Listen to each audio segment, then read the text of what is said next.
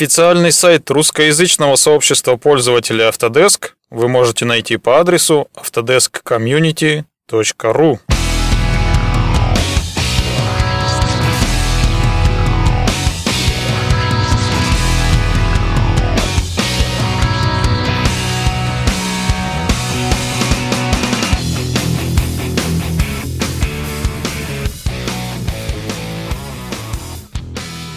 Добрый день, уважаемые слушатели подкаста Autodesk Community, русскоязычного сообщества пользователей Autodesk. Сегодня двадцать седьмое октября две тысячи пятнадцатого года. Меня зовут Михаилов Андрей, и это наш двадцать пятый выпуск подкаста. Две недели прошло с записи предыдущего подкаста. Видимо, сейчас у нас будет такой режим выхода новых выпусков раз в две недели. Чаще, к сожалению, не получается. Из текущих новостей что у нас? Ну, традиционно о погоде немножко. Снег у нас выпал в воскресенье, причем такой снег настоящий, зимний, липкий. Всю зиму, всю ночь он падал-падал, ну, сантиметров десять-пятнадцать выпало, естественно, все утром повыбегали. Давненько я не видел столько детей и взрослых во дворе. Строили снеговики, кидали снежки. Буквально уже к обеду, часам где-то к двум, к трем, весь снег утоптали до состояния асфальта, и уже играть им было в снежки и лепить невозможно.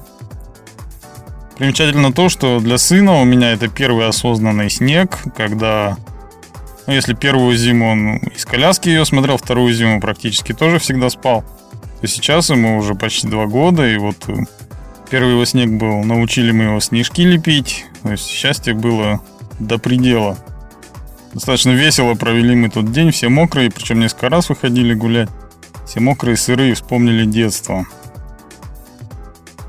Из новостей комьюнити продолжается у нас перевод интерфейса Simulation си эф ди, который курирует у нас Лена Талхина. Сейчас я прям в онлайне спрошу, сколько сейчас переведено у нас. Так, сейчас, секунду, вот пишу ей в чате. Сейчас Лена ответит. Там порядка восемьдесят у нас процентов сейчас уже от всего интерфейса переведено. Если хотите присоединиться, в прошлом подкасте я говорил о том, что это такое и куда зайти, чтобы принять участие в переводе. Пожалуйста, можете поучаствовать тоже в этом деле. На форуме ссылка дам. На форуме, вернее, есть тема. Дам ссылку в шоу-нотах. На форуме жизнь у нас кипит, как всегда. Много тем. Недавно вот поучаствовал в обсуждении с одним пользователем в ветке по инвентору. Он там просил ему помочь с формированием моделей для трехмерной печати и рукоятки для ножика. Если кому интересно, можете посмотреть. У него там много было вопросов, как правильно то сделать, как это. Попытались ему помочь. И так, в общем-то, во всех темах. Например, в ветке по AutoCAD Electrical есть сейчас интересная тема, которая касается Idea Station. Там Lyudmila Galashkina проанализировала предложения, которые пользователи на Idea Station выкладывают касаемых Electrical, и там некоторое обсуждение идет. Лена пока не отвечает, поэтому дальше давайте посмотрим, что у нас по плану. БИМ-завтраки. Возрождаются у нас БИМ-завтраки, которые проходят в офисе Autodesk. БИМ сделано в России, они у нас называются. И завтра, двадцать восьмого октября, с девяти тридцати до одиннадцати тридцати в московском офисе Autodesk пройдет первый БИМ-завтрак осенней серии. Называется он «Внедрение БИМ сверху». Выступать будут Марина Король и Сергей Бинклян. Особо их представлять не нужно, известные специалисты. Что там они рассмотрят? Сколько стоит внедрение БИМ? Сколько времени займет переход? Как изменится характер работы? Что будет с персоналом? Как учить и чему? Где взять БИМ-менеджера? Как разработать и ввести в действие БИМ-стандарт организации? В общем, кому интересно, успеете еще сегодня зарегистрироваться, а завтра прийти в офис Autodesk и поучаствовать в БИМ-завтраке в этом обсуждении. Вот Лена наконец ответила нам. Так, что она пишет? Ага, восемьдесят четыре процента сейчас уже переведено. А тут же она кидает ссылку нам. Да, вот я ее помещу в шоу-ноты, то есть ссылка на тему, где у нас, собственно, все это обсуждается. Там можно посмотреть динамику, как это все в процессе работы переводилось, сколько процентов было переведено. Там можете посмотреть, ссылка будет в шоу-нотах. Спасибо Лене скажем, ей привет передаем. Собственно, все, наверное, текущие новости, которые скопились к этому времени. Сейчас давайте перейдем к основной теме подкаста. Сегодня я хотел бы поговорить о разных железках, а именно о внешних жестких дисках. Возникла у меня проблема очередная, скопилась информация, куда-то нужно ее было свалить с рабочей машины, и нужно было выбрать жесткий диск. У меня их несколько штук уже есть, посмотрел, что нового есть, что к этому времени нового появилось, куда глянуть. Собственно, изучил эту тему, вот сейчас хочу с вами поделиться этими своими соображениями. После того, как я в блоге у себя это опубликовал, мне в комментариях написал пользователь с ником «Фрилансер». Зачем, собственно, это я все сделал? Давайте дословно прочитаю. Было бы неплохо, если бы вы рассказали, для чего нужны внешние жесткие диски. У меня его нет, и я все держу в облаке и на всех компьютерах. Если есть хороший интернет, не понимаю, зачем внешний жесткий диск. Если бы и пользовался внешним жестким диском, то только если там будет кнопка синхронизация с облаком. А так и ю эс би-накопителей хватает. Значит, ну, тема, в общем-то, известна. Для чего нужен жесткий диск? У каждого свое применение. Для меня оно следующее. Во-первых, если вы хотите хранить данные в облаке, то там никакой приватности не будет, соответственно. То есть никто не гарантирует, что ваши данные не украдут, не просмотрят и ни, ничего прочего. То есть нужно понимать, если вам предоставляют какой-то сервис за бесплатно, то вы платите за это своими приватными данными. Никто не гарантирует, что их там не, читать не будут. Плюс ко всему, э, хранение в облаке весьма дорогое удовольствие. У меня, например, в год скапливается примерно ну, полтора-два терабайта информации. Сюда входят все фотографии, видео, которые копятся, плюс э, рабочие файлы. Понятно, что это не у всех так. У кого-то там, может, и сто мегабайт э, за сутки и за год. Но у меня порядка вот пол- полутора-двух терабайт.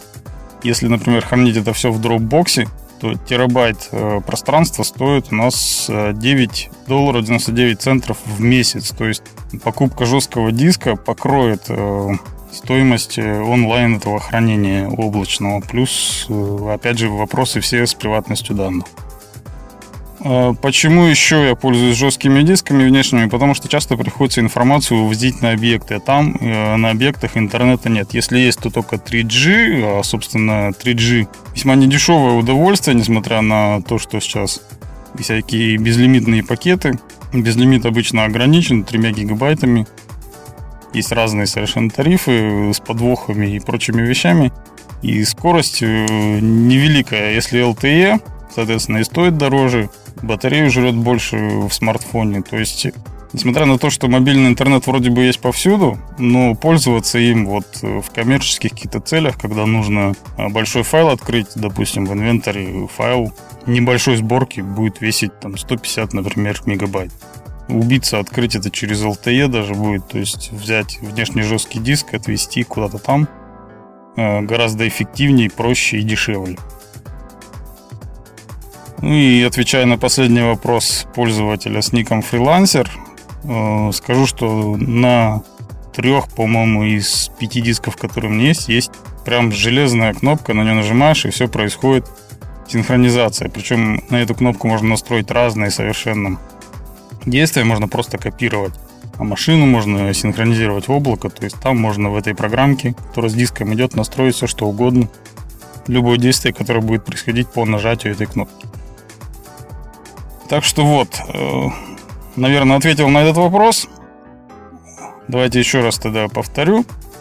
Значит, для чего нужен жесткий диск? Во-первых, для того, чтобы дешево, ну, относительно дешево хранить большие э, объемы информации. Это первое. Второе. По сравнению с облаком, жесткий диск обеспечивает вам полную приватность данных. Ну и третье, это возможность перенести какие-то данные куда-то. Вот, собственно, три причины, которые лично для меня существуют для выбора внешнего жесткого диска. Ну, давайте теперь расскажу о том, что я нарыл, какие сейчас бывают диски и какие нужно покупать. Значит, ну, во-первых, диски бывают нескольких видов, есть несколько критерий их выбора. Тип внешнего диска, во-первых, есть. Есть диски настольные, они обычно в форм-факторе три с половиной дюйма, как обычные жесткие диски, которые ставятся внутрь машины. При этом у них всегда внешний источник питания. То есть вы ставите достаточно большую коробку куда-то на стол или на компьютер, и к ней еще, мало того, что его нужно подключить к машине сигнальным кабелем, по которому данные будут передаваться, нужно воткнуть его еще и в розетку двести двадцать вольт. Также есть исполнение так называемое ноутбучное или карманное. Это диски формата два с половиной дюйма, те, которые ставятся внутрь ноутбуков. И они все питаются от ю эс би. То есть вам не нужно отдельный источник питания. Вы просто подцепили этот диск к ю эс би-шине, и у вас, собственно, будет все работать. Сами диски еще, кроме того, что по форм-фактору различаются, могут быть обычным диском эйч ди ди, то есть механическими головками с вращением диска. Бывают диски эс эс ди, Solid State Drive, то есть твердотельные диски, в которых нет вращающихся частей, и гибридные диски эс эс ди эйч, Solid State Drive гибрид, в котором есть и обычный диск с вращающимися частями, и небольшой диск э, на... твердых элементах, то есть какие-то важные данные кэш хранятся на твердотельном накопителе, все остальное лежит на обычном вращающемся диске. Собственно, скорость доступа будет гораздо больше, чем у обычного диска, но при этом он будет стоить дешевле, чем обычный эс эс ди-диск. Вот. По интерфейсу, к которому подключаются диски э, к компьютеру и по которым происходит передача данных, диски разделяются у нас на ю эс би два ноль, ю эс би три ноль, это самые распространенные форматы. Также есть несколько дикие и не шибко распространенные варианты. Это подключение по FireWire и, и, и SATA, и, собственно, Thunderbolt есть у нас еще такой. Это для яблочных компьютеров, компьютеров Apple. Там только такие разъемы у нас встречаются. Все эти интерфейсы различаются только практически скоростью передачи данных, ну и разные типы разъемов. Ну, ю эс би два ноль есть везде, в каждой сковородке сейчас. Там в максимуме у нас четыреста восемьдесят мегабит в секунду. Это достаточно медленный интерфейс. ю эс би три уже до ну, в десять сколько там, да, в десять раз больше он передает, до четыре целых восемь десятых мегабит. Ой, не мегабит, а гигабит в секунду он передает у нас. Ну, то есть практически пять гигабит в секунду он может передавать. Зрительно разъемы отличаются. Если ю эс би обычно он белого цвета, пластмасска, которая там внутри, в ю эс би два ноль белого цвета, у ю эс би три ноль пластмасска это синего цвета. То есть диски можно туда-сюда втыкать. Если у вас диск ю эс би два ноль, вы можете совершенно спокойно в три ноль втыкать и обратно. Совместимость полная. Единственное, что если у вас во внешнем жестком диске ю эс би три ноль, то там э, провод нужен специальный, по нему подается питание отдельным разъемчиком. Ну, она как бы... Э, как это объяснить? То есть это единый монолитный разъем, но он как бы состоит из двух частей. По одному передаются данные, по одному, по другому передаются э, питание. Поэтому просто если подключить проводом ю эс би два ноль, такой диск работать не будет. Значит, ну и Thunderbolt, он передает сейчас у нас до десять гигабит в секунду, но он есть, еще раз говорю, только в маковских компьютерах. Поэтому, если вы хотите э, большую скорость передачи данных, соответственно, выбирайте ю эс би три ноль, ну или FireWire, достаточно дикий интерфейс, если где-то найдете, то хорошо. Э, если обычный диск, то ю эс би два ноль, ну, соответственно, скорость чтения и записи будет весьма низкая. Значит, также диски различаются у нас по файловой системе. Есть эф эй ти тридцать два и эн ти эф эс. эф эй ти тридцать два это старая файловая система. И плохо то, что там невозможно хранить файлы размером больше, чем четыре гигабайта. Но при этом диски такие, из которых система эф эй ти тридцать два видит все устройства. Практически возьмете вы в автомобильную магнитолу, воткнете, этот диск прочитается в какой-то медиа-центр, ваш медиаплеер. Плюс ко всему, если у вас яблочный компьютер маковский, то с диском эф эй ти тридцать два он сможет работать. А если у вас диск эн ти эф эс, то вы сможете там, в принципе, хранить файлы большего размера, чем четыре гигабайта. Но зачастую такие диски не видят ни медиа-центры, ни плееры, ни маковские компьютеры. Маковские компьютеры смогут только читать этот диск, записывать не могут. Потому что у них собственная операционная система, и там своя система хранения данных, своя файловая система. По скорости работы диска еще они различаются у нас. Если речь о эйч ди ди, то есть скорость вращения шпинделя. У три целых пять десятых дюймовых дисков, соответственно, скорость семь тысяч двести оборотов в минуту, у два с половиной дюймовых пять тысяч четыреста, собственно. Поэтому диски большего размера, три целых пять десятых дюймовые, они шустрее работают, но при этом менее надежны, естественно. Ну и по цене разница. Сейчас вот э, буквально, когда готовился к подкасту, зашел на несколько сайтов посмотрел. Цена пятьсот гигабайт диск. Речь сейчас об обычных эйч ди ди дисках. Значит, на пятьсот гигабайт стоит около три тысячи рублей, один терабайт четыре-пять тысяч рублей, два терабайта уже за шесть тысяч выше. Есть самый большой, что я сейчас увидел, это восемь терабайт диск внешний. Вот такие бывают диски. Какие рекомендации? Если нужно носимое устройство, которое положил в карман и пошел, то, естественно, нужно брать две целых пять десятых дюймов диск. Меньше брать, чем один терабайт, наверное, сейчас смысла нет, потому что, ну, что такое пятьсот гигабайт? три-четыре месяца нормального фотографирования на хороший фотоаппарат. Или фильм, например, в эйч ди качестве, Full эйч ди, это примерно там шестьдесят гигабайт. Ну, десять фильмов уже не влезут на диск. Если у вас э, нужно просто диск записать и положить, наверное, есть смысл три целых пять десятых дюймовый взять, но помните, что у него будет собственный источник питания, нужно его втыкать в розетку. У меня есть и такие, и такие диски. Еще раз говорю, у меня примерно в год накапливается полтора-два терабайта данных. В основном это фотографии и видео, ну, также и часть рабочих данных. Ну, рабочих данных скапливается не так много, порядка там, может быть, триста-четыреста мегабайт, все остальное это вот именно мультимедиа всевозможные. Плюс раньше еще всякие музыку хранили, видеоклипы, сейчас это все доступно в сети в любой момент по щелчку пальцев. Это сейчас, естественно, ничего я не храню, храню только собственные данные какие-то.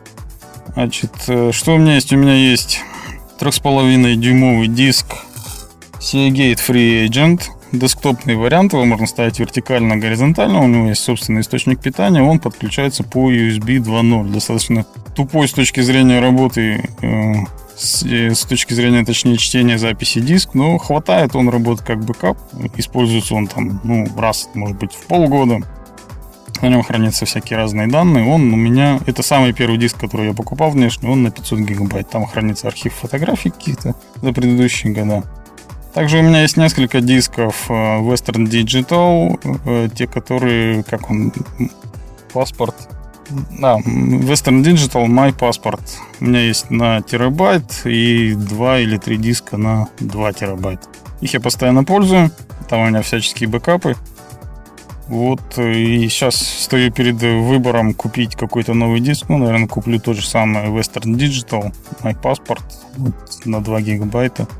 Примерно он около шесть тысяч рублей стоит. Скорее всего, и возьму. Когда куплю, отчитаюсь перед вами. Давайте пойдем дальше. Недавно у нас вышла статья на сайте архитош точка ком. Не знаю, что за сайт, ни разу в жизни я на него не ходил, но по ссылкам каким-то привело к статье. Там Эми Банзел, это вице-президент в Autodesk по работе над AutoCAD, дала интервью этому, собственно, изданию, этому сайту архитош точка ком, где рассказала об AutoCAD для Mac и для грядущего iPad Pro, который будет у нас доступен в продаже скоро. Я, честно говоря, техникой Apple мало интересуюсь и не смотрел эти всякие вот презентации. Ни разу в жизни я не, не смотрел эти презентации Apple'овские, даже не следил за ними. Но в статье много про это написано, сейчас вкратце расскажу. Значит, на презентации был показан iPad Pro, который будет больше, чем обычный iPad. И к нему можно будет купить стилус, называется он Apple Pencil. Собственно, обычная тыкалка, в которую можно будет в экран нажимать и что-то там делать. О стилусах мы с Никитой разговаривали в одном из ранних выпусков нашего подкаста, который был посвящен устройствам указания всевозможным. Там можно подробнее про это послушать, если вам интересно. Так вот, там на презентации, когда показывали этот iPad Pro, на нем, на большом экране, крутили AutoCAD триста шестьдесят, который... И там показывали разные файлы. И вот корреспондент этого издания архитош точка ком разговаривает с Эми Банзел по поводу, по этому поводу. Здесь она рассказывает о том, что, в общем, то, что показывали на экране, это демо. Сейчас еще не только работает Autodesk над тем, чтобы причесать новую, под новый этот iPad Pro Autodesk AutoCAD триста шестьдесят. И она покажет, какие там будут элементы интерфейса новые, как это все будет работать. Если взять Pencil, этот Apple Pencil указатель, то при нажатии пера на экран появится перекрестие, и тут же будут отображаться размеры длины до ближайшей геометрии. И если перемещать это перо по экрану, то динамически будут отображаться размеры. Также она говорит, что сценарий использования авто, AutoCAD триста шестьдесят на мобильных устройствах пока меняться не будет. То есть сейчас какой сценарий у нас? Создаются, создаются, вернее, чертежи на десктопах. То есть никто на iPad не создает чертеж с нуля. Там, во-первых, нет такой возможности. Во-вторых, это просто неудобно. А вот просматривать и редактировать можно и на мобильных устройствах. То есть рисуем все, создаем изначально на обычном компьютере, а потом, если нужно где-то в поле смотреть, пожалуйста, идем на мобильное устройство, AutoCAD триста шестьдесят, и там что-то измеряем, что-то корректируем, что-то делаем. Собственно, и все вот наработки интерфейса, которые связаны с новым Apple Pencil и iPad Pro, будут направлены тоже в это же русло. Значит, что она еще здесь предлагает, если дальше смотрим, как удаляться будут объекты? Просто зачеркнуть стилусом на экране. Допустим, у вас есть отрезок или окружность, вы просто перечеркнули стилусом этот примитив, и он тут же удалится. Тут же она рассказывает, что замечательное железо у этого iPad Pro, шестьдесят кадров в секунду он доста- может обеспечивать. И тут есть такая картинка красивая, когда стоит докладчик, не знаю, кто это. И тут показан чертеж бухта Сан-Франциско, в котором триста двадцать тысяч примитивов. И как утверждает Эми Банзел, что движется все плавно, аккуратно и без рывков. В принципе, я ну, могу в это поверить. Единственное, что триста двадцать тысяч примитивов, обычный чертеж. Если открыть этот чертеж на десктопном AutoCAD, то я не думаю, что он будет плавно без рывков двигаться. Ну да, с некоторой долей задержки может быть там и может, но что-то мне с трудом верится в это дело. У меня есть много примеров чертежей, каких-то генпланов и прочее, которые движутся ну очень непросто, при том, что на рабочей машине у меня сейчас шестнадцать гигабайт памяти и профессиональная видеокарта Quadro. Я не думаю, что в iPad Pro такие есть возможности. Как это все там крутится и происходит, я пока не представляю. Естественно, он облачно, и все это в облаке обрабатывается, и здесь только, по сути, отображение видео. Ну, посмотрим, не знаю. У меня есть обычный iPad, и несколько лет назад я активно тестировал AutoCAD триста шестьдесят, который тогда еще был AutoCAD дабл ю эс. Работал он не очень-таки шустро. Что будет сейчас, посмотрим после обновлений. Но обещают, что все будет, как она говорит, плавно, аккуратно и без рывков. Также здесь Эми Банзел рассказывает об AutoCAD для Mac. Ну, тут корреспондент ее спрашивает, что там будет новое. Она говорит, нет, я сейчас сказать не могу, потому что, в общем, эн дэ а, и перед выпуском новой версии ничего сказать я вам не могу. От себя могу сказать, что AutoCAD для Mac существует уже, по-моему, две или три версии подряд. Он всегда отстаёт на одну. То есть сейчас, если у нас текущий AutoCAD под Windows, это AutoCAD две тысячи шестнадцать, то для Mac сейчас AutoCAD две тысячи пятнадцать текущий. Он существует в версии эл ти и обычной.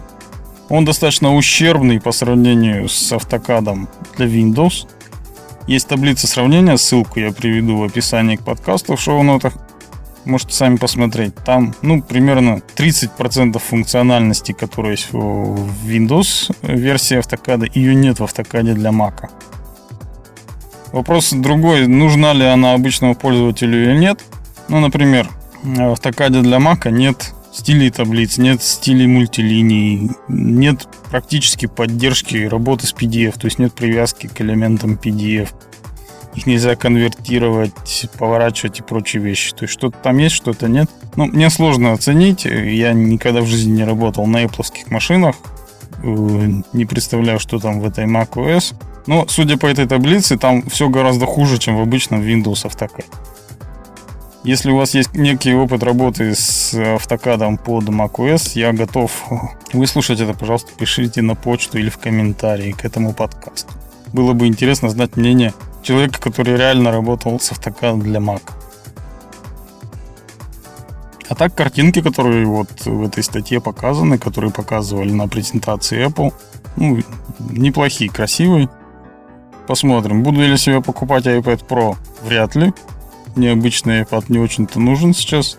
Поначалу, когда купили, я его активно пользовался. Сейчас он перешел в разряд устройства для детей и для того, чтобы почитать Twitter, Facebook перед сном. В общем-то, для всего остального есть либо десктоп, либо ноутбук, либо хватает телефона с большой диагональю экрана. Он практически всегда пользуется для всех сетей, для общения и для чтения.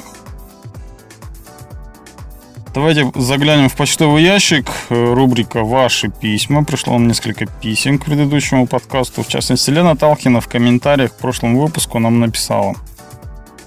Там у нас речь была про Autodesk University Russia две тысячи пятнадцать. И второй день, если помните, был онлайн-день для технических специалистов, когда каждый пользователь мог в режиме реального времени посмотреть все доклады, либо позже зайти, вот сейчас, в данный момент, вы можете зайти на сайт autodesk university точка ru, посмотреть все доклады, которые там были. И вот Лена пишет: кстати, хотела добавить про онлайн-день Autodesk University Russia. Это практика с большого эй ю, который в Лас-Вегасе проходит. Там целая группа, занимающаяся онлайн-трансляцией. Собственно, что у нас происходит? У нас несколько модернизировали эту идею и вынесли на второй день, но вообще концепция Autodesk University в Лас-Вегасе подразумевает прямые трансляции, как и ты рассказывал в подкасте.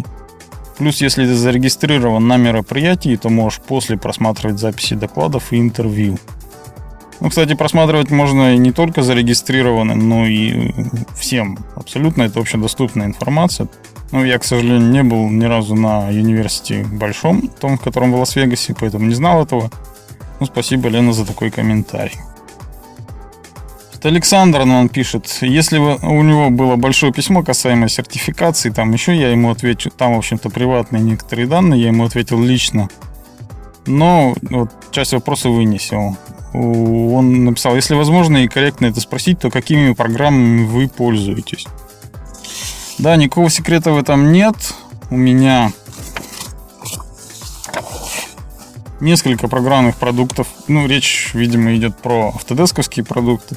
У меня на предприятии, в котором я работаю, у нас закуплен Autodesk Product Design Suite две тысячи шестнадцать, версия Ultimate, у меня рабочее место. Естественно, не всеми программами, которые в него входят, я пользуюсь. Ну, в первую очередь пользуюсь Inventor Professional, AutoCAD. AutoCAD Mechanical я не пользую, потому что мы плоские чертежи не выпускаем в AutoCAD. Плюс проектирование плоское я вообще не понимаю, я им не занимаюсь. Именно механическим проектированием речь идет о нем. Активно пользуемся AutoCAD Electrical.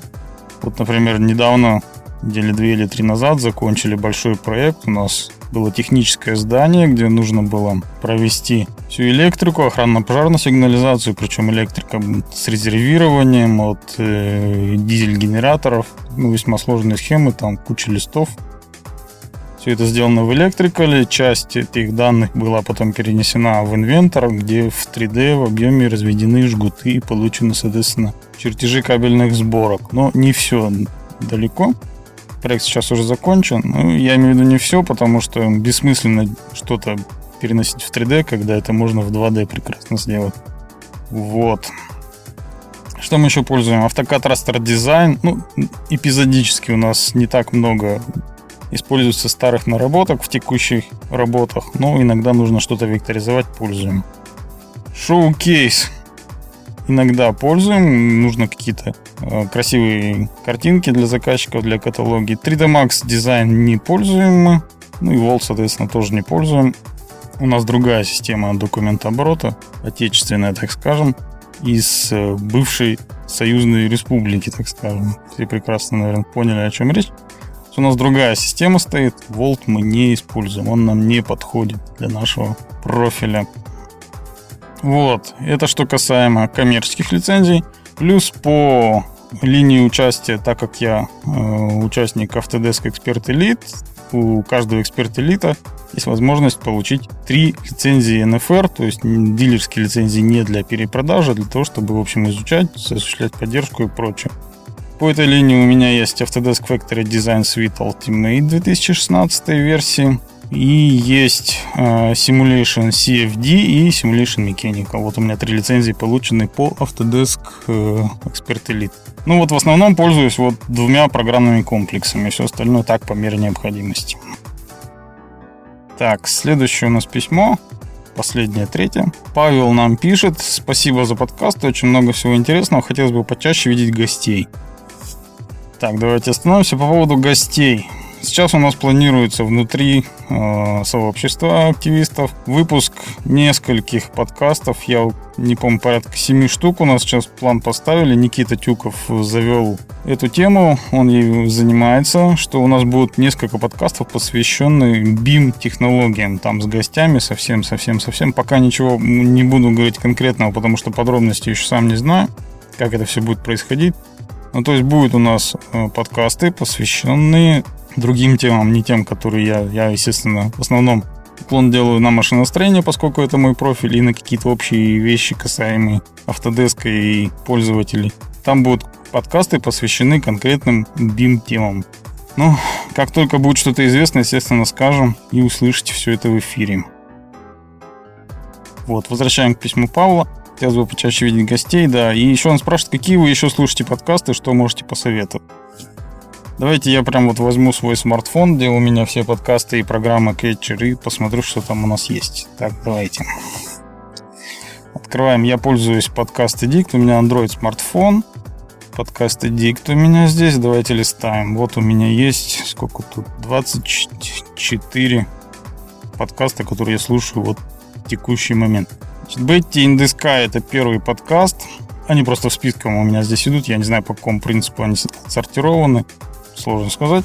Не буду сейчас разбираться. В общем, первый подкаст Betty in the Sky — это легендарный подкаст, который выходит уже больше десяти лет. Ведет его стюардесса, работающая на американских каких-то авиалиниях, какой-то авиакомпании. Она свой подкаст выпускает раз в месяц и описывает всевозможные случаи из тех стран, в которых она побывала. То есть она летает, там у нее примерно сорокаминутные программы, и послушать можно, что она видела в этих странах, какие случаи бывают в самолетах, то есть как с пассажирами иногда они воюют. Естественно, все это английский язык. Очень хороший подкаст, постоянно слушаю, с большим удовольствием жду новых выпусков. Второй подкаст Keith and the Girl, Comedy Talk Show. Это второй, наверное, по значимости легендарный подкаст. Тоже англоязычный, ведет его Кит и девушка, зовут ее Хенда.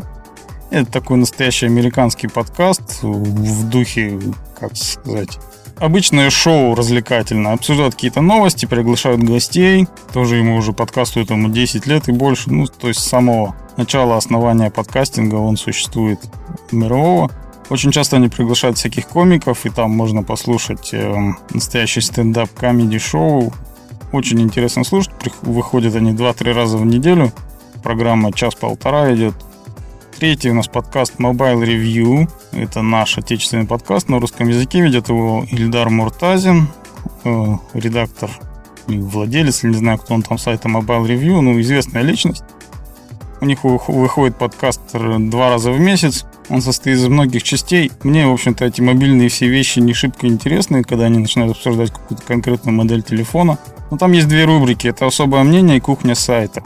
И там сам вот Муртазин рассказывает о новых каких-то технологиях, о том, как работает журналистика в сфере ай ти. То есть, ну, мне с точки зрения профессиональной это весьма интересно послушать. Следующий подкаст – подкаст пятнадцать сантиметров. Это такое развлекательное шоу, отечественный подкаст на русском языке. Небольшие выпуски, буквально там десять-пятнадцать минут. Два парня сидят, обсуждают какие-то текущие новости, которые есть в интернете, видимо, выуживают их с большой долей юмора. Такое очень развлекательное прослушивание. Рекомендую, если хотите просто отвлечься, послушать что-нибудь приятное и посмеяться. Шутки очень качественные, юмор прекрасный у парней. Следующий подкаст эм эр си кей Radio. Это мой второй подкаст музыкальный, про него ничего не буду говорить.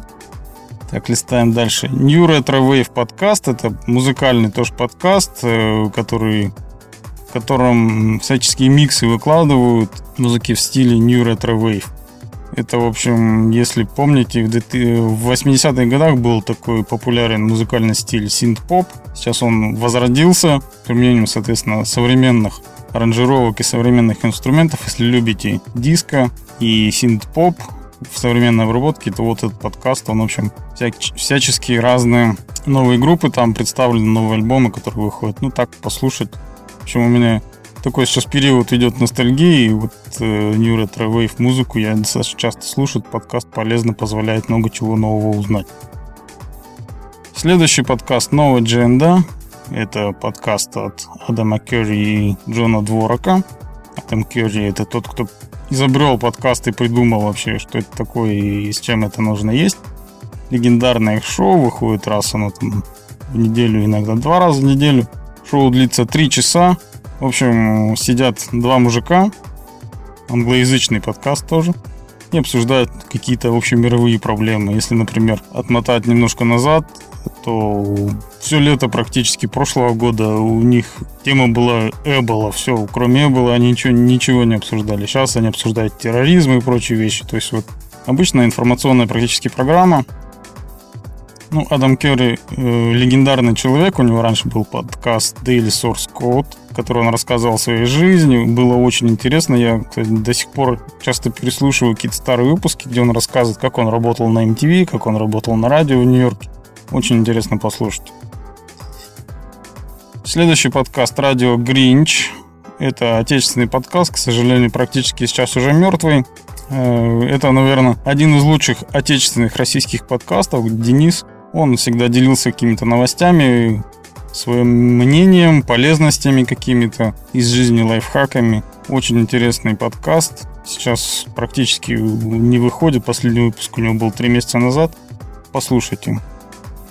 Подкаст «Stuck in the эйтис». «Застряли в восьмидесятых», если по-русски перевести. Это англоязычный подкаст. Он посвящен теме восьмидесятых годах. Это сериалы восьмидесятых годов, музыка восьмидесятых годов. Тоже с упоением всегда слушаю, так как тема эта интересна. Следующий подкаст «Stuff You Should Know». Вещи, о которых вы должны знать. Это англоязычный подкаст, тоже один из самых популярных в мире подкастов. В нем обсуждаются разные темы, касающиеся жизни. Например, вот один из последних выпусков «Как подделывают вино и как от этого защититься». Например, как действуют духи на людей. Если копнуть чуть глубь, помню, там два-три года назад у них были темы, например, как работает бумеранг. Ну, то есть такие вот вещи. Очень интересно, на английском опять языке. The Big Podcast, ну, это легендарный подкаст отечественный от Василия Стрельникова, отца русского подкастинга. Тут ничего не буду говорить. Естественно, его нужно слушать и наслаждаться. Следующий подкаст — это ю дабл ю пи, еженедельный подкаст от Умпутуна. Это второй, наверное, по значимости российский подкастер после Стрельникова. У него есть собственное еженедельное шоу, тоже очень популярное на русском языке. Если хотите знать о жизни обычного программиста в американской глубинке, то этот подкаст для вас будет. Значит, научно-популярное шоу «Опитнye на кухне». Это подкаст, который посвящен новым всевозможным технологиям, разработкам в области химии, физики и техники. Люди обсуждают эти все новости и высказывают свое мнение. То есть, если хотите быть в курсе всех этих вещей, пожалуйста, «Опитнye на кухне». Подкаст «Ночной дневник» Игоря Меркури. Это развлекательный подкаст. Игорь Меркури — это легендарный, опять же, подкастер российский. У него есть радиостанция «Меркури Радио», онлайновая, которая вещает круглые сутки. Очень интересный проект у него, и подкасты тоже очень интересные. Сколько раз я сказал слово «интересно». Значит, и подкаст «Autodesk Community», ну, естественно, наш подкаст у меня здесь есть. И последний подкаст, который у меня тут, это «Радио Ти». Ну, это легендарное шоу, посвящено информационным технологиям. Ведет его Умпутун, Бобук, Грей и Ксюша. Раз в неделю выходит, причем запись происходит в онлайн-режиме. То есть вы можете поучаствовать в записи. Есть чат у них, где слушатели могут воздействовать на то, что говорят участники подкаста, принимать какое-то участие. Ну вот, примерно такие подкасты я слушаю. Что-то я затянул чересчур с этим делом. Ну, давайте закончим с письмами, с этими. И рубрика «Полезности». А полезность у нас самая главная какая? Вышло обновление для Autodesk Revit две тысячи шестнадцать, релиз два. Как вы помните, пользователи Revit второй год уже такое происходит. То есть Revit обновляется не один раз в год, вот в глобальном смысле новая версия выходит, а выходит релиз два для подписчиков. Это обновление доступно только подписчикам, ну, естественно, таким образом заставляет пользователей приобретать подписку. То есть, по сути говоря, вы получаете новую версию Revit на полгода раньше, чем все остальные. Значит, что входит в этот релиз два? Да, э, как получить сначала, давайте поговорим этот релиз. Вы входите в свою учетную запись manage.autodesk точка ком, и там, если вы подписчик, у вас, собственно, появляется ссылка на скачивание нового релиза. Если зайдете на наш сайт автодеск комьюнити точка ру, там в разделе новостей вы найдете новость, касаемую вот этого обновления, и там мы подготовили для вас список улучшений, которые есть в этом новом релизе Revit. И каждый пункт этого списка ведет на ссылку на видеоролик на YouTube. И можете посмотреть, что, что там в этом обновлении. Я сейчас просто зачитаю некоторые обновления, которые вы найдете, и улучшения в этом релизе. Значит, прорисовка только видимых элементов, настройка глобальных параметров, анализ термальных зон, улучшение связанных файлов, отмена печати или экспорта большого количества листов, интерфейс фильтров улучшен, инструмент изменения, скрытие, изолирование полнотелых и полых объектов в семействах, браузер проекта улучшили, рейтрейсер для визуализации улучшили, предпросмотр ограждений. Я в этом опять же ничего не понимаю. Выбор режима присоединения стен до их создания, улучшение в элементах базы данных производителей, улучшение в части электрики, улучшение в части ОВ, отопления, вентиляции. Вот примерно такие улучшения. Еще раз говорю, заходите на сайт автодеск комьюнити точка ру, в разделе новостей будет новость, посвящена выходу Autodesk Revit две тысячи шестнадцать эр два. Там будет полный список изменений со ссылками на видеоролики, демонстрирующие эти изменения. Кстати, сейчас эта ситуация касается не только Инвентора, начиная с, ой, не только Revit, начиная с текущей версии вот две тысячи шестнадцать, и в Инвенторе такая же история будет доступна. Сейчас уже новости гуляют по сети, и я знаю о них из первых, так сказать, уст, так как я бета-тестер новых версий Инвентора. То начиная с этой версии точно так же всем подписчикам будет доступен Inventor две тысячи шестнадцать эр два релиз второй, который выйдет в конце октября, по-моему, то ли тридцатого октября, то ли первого ноября. Он будет доступен всем подписчикам для загрузки.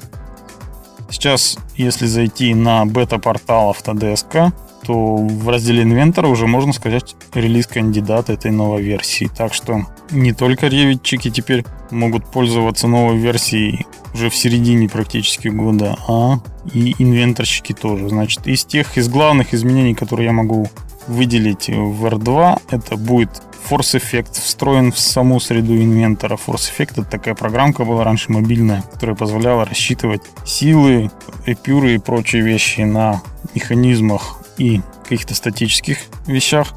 Будет доступен Shape-генератор, генератор форм.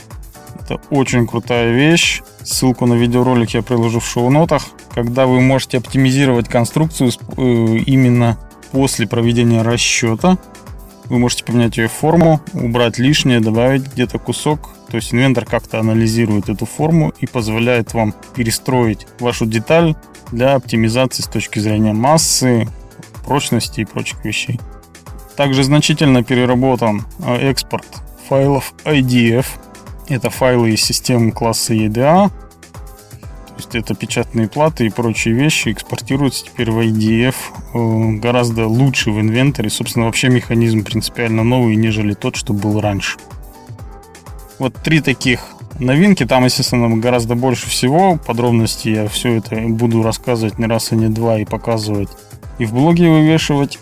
То есть вот примерно такая история теперь и с инвентором будет, как и с Revit. Ну что ж, давайте завершать наш подкаст. Это был подкаст номер двадцать пять. Как-то долго я сегодня болтал. Весь ваш фидбэк, предложения, замечания и критику шлите на электронную почту михайлов точка андрей точка эс собака автодеск комьюнити точка орг. Оставляйте в комментариях или на страницах и сообщениях в социальных сетях. Если понравилось, расскажите о подкасте или дайте послушать его друзьям или коллегам. До встречи на подкаст-волне Autodesk Community. До свидания.